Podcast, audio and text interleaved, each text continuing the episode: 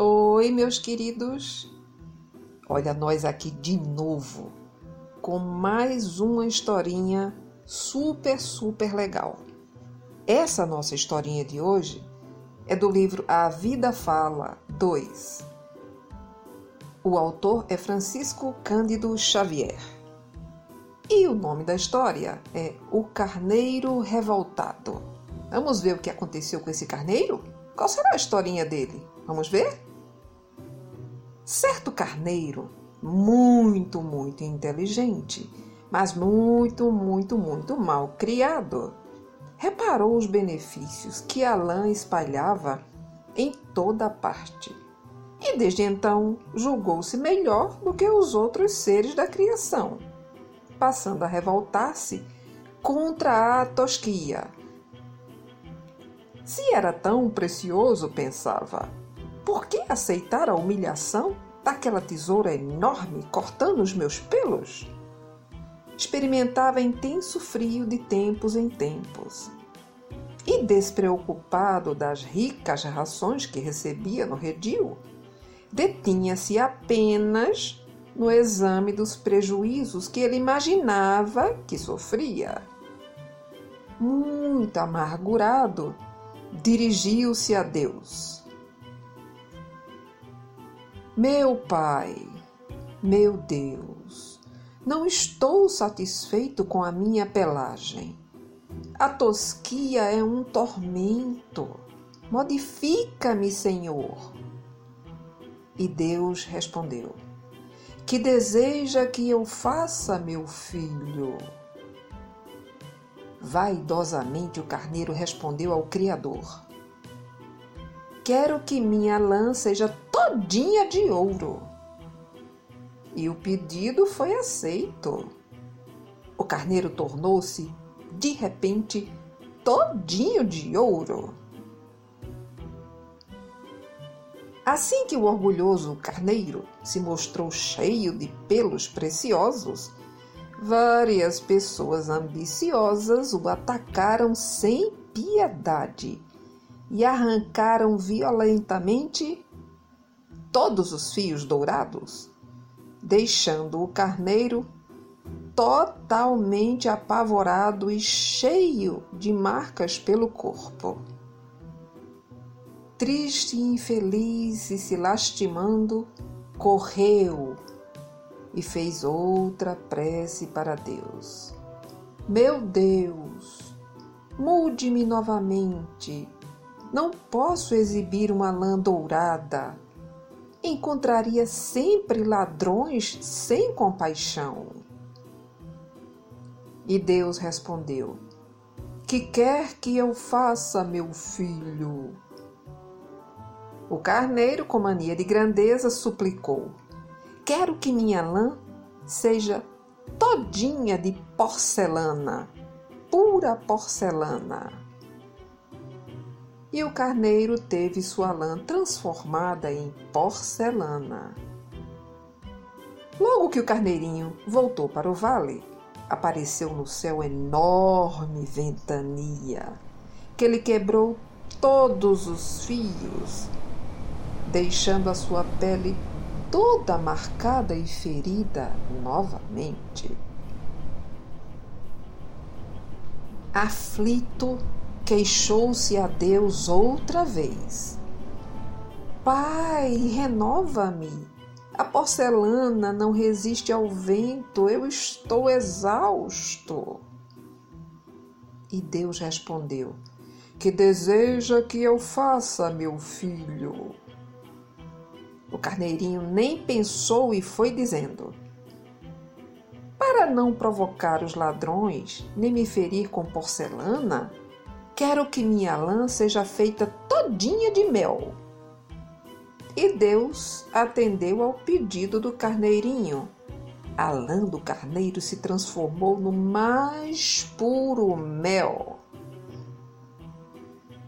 Mas logo que o pobre carneiro se achou no redil, bandos de moscas asquerosas cobriram todo o seu corpo por mais que ele corresse campo afora, elas o perseguiam e sugaram todo o mel, deixando o carneiro sem nenhum pelo.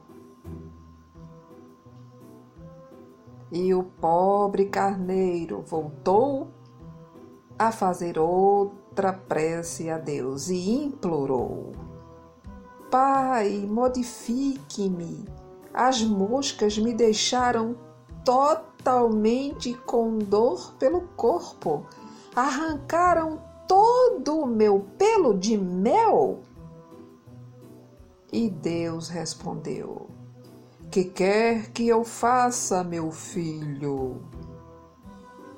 O carneiro pensou, pensou e considerou: Eu seria mais feliz se minha lã fosse todinha de folhas de alface. E Deus atendeu ao pedido do carneirinho e ele todinho ficou todinho vestido de alface. E ele voltou todo feliz para a planície todo orgulhoso porque agora tinha uma pelagem que era toda de alface. Quando chegou na planície, alguns cavalos o viram e partiram para cima do carneiro. E cada cavalo puxava para um lado, puxava para o outro, começaram a comer todas as folhas de alface que eram o pelo do carneiro. Comeram, comeram, comeram, comeram tudo. E mais uma vez o carneiro ficou sem nenhuma roupa e saiu correndo em disparada, chorando e gritando, com o corpo todo marcado, todo ferido pelas mordidas do cavalo. Chorando profundamente, o carneiro ajoelhou-se e fez mais uma prece a Deus. Meu Deus, meu Pai Celestial, não suporto mais.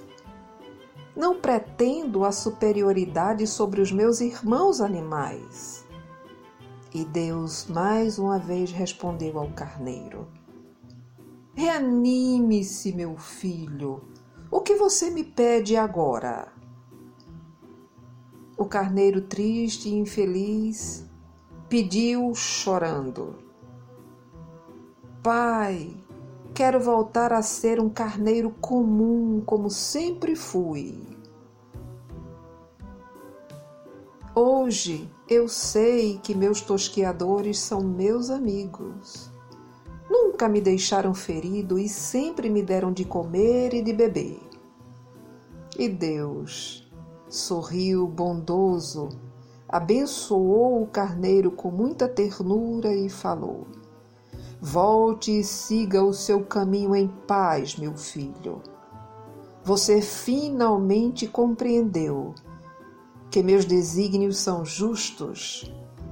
Cada criatura na terra foi colocada por mim, pela minha lei, no lugar certo no lugar onde ela deve ter a sua tarefa, pois todos são importantes. Hoje você aprendeu que antes você de receber, você tem que aprender a dar.